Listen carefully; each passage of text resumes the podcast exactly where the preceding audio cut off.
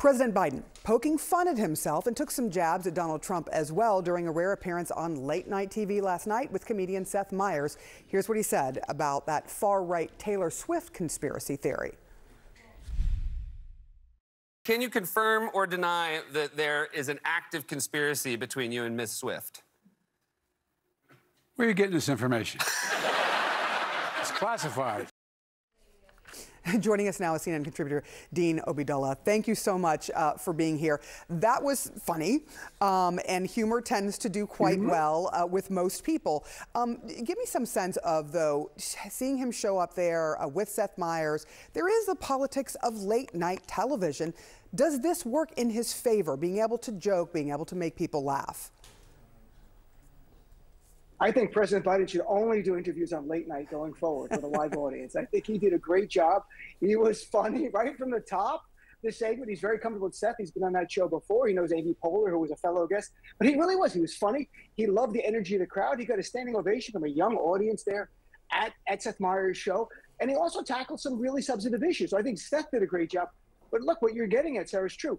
Comedy is endearing. If you make people laugh, they tend to like you more. That's why President Obama was probably the king of late night, going on show after show, even shows like Ellen as a candidate, all the way through his presidency with doing slow jamming the news with Jimmy Fallon. So I think Biden made the right choice. I honestly think, I'm not kidding, I think he should do more of this. I think the State of the Union next week, he should open with a joke and put the sunglasses on, bring the place down. That'll be huge laughs, lots of headlines.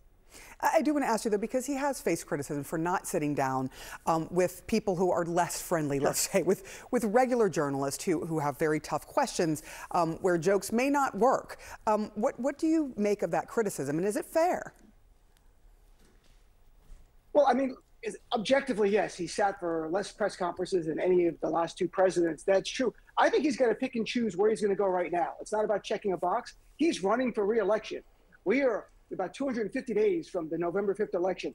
Go on place they're going to make you look good. That's life. It is a political reelection campaign. Biden is funnier than people give him credit for. He was very funny there right from the top, making fun of his age. He did a joke about Donald Trump, which was a great joke. That's smart. And I hope his handler, his people on his campaign and himself, we should do more of this. Go on Fallon, go on Kimmel, go on Jon Stewart show. Show Americans a different side of who you are. I think that helps them. I do want to show people uh, what he said about age because this is a big issue.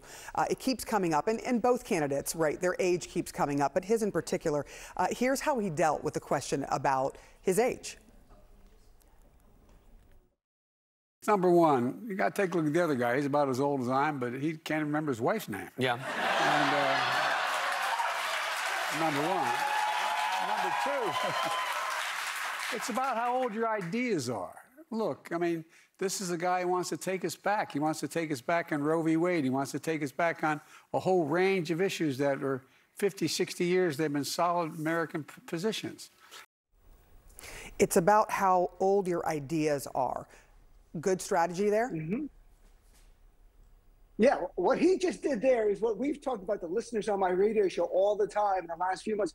You can't ignore an issue like age because polling shows it's important, but you can pivot quickly the issues that are more important. So the issue of age gets pushed down the hierarchy of interest where people go, yeah, he's old, but he's going to fight for reproductive freedom. He's protecting our democracy. He's giving us a strong economy. Here's his vision for 2024. You can't run away from something that obvious, but you can make it less important. And I think that's how he wins. You've got to make it about the issues that move people, like being forced against your will to carry a fetus to term. And this is what some Republicans want in certain states. These are the issues that move people and win, not who's younger and older, him or Trump. I think a sense of humor and this this context really, really helpful. I think she do more and more of that. Dean Obeidallah, thank you so much uh, for coming on for your analysis. Appreciate you.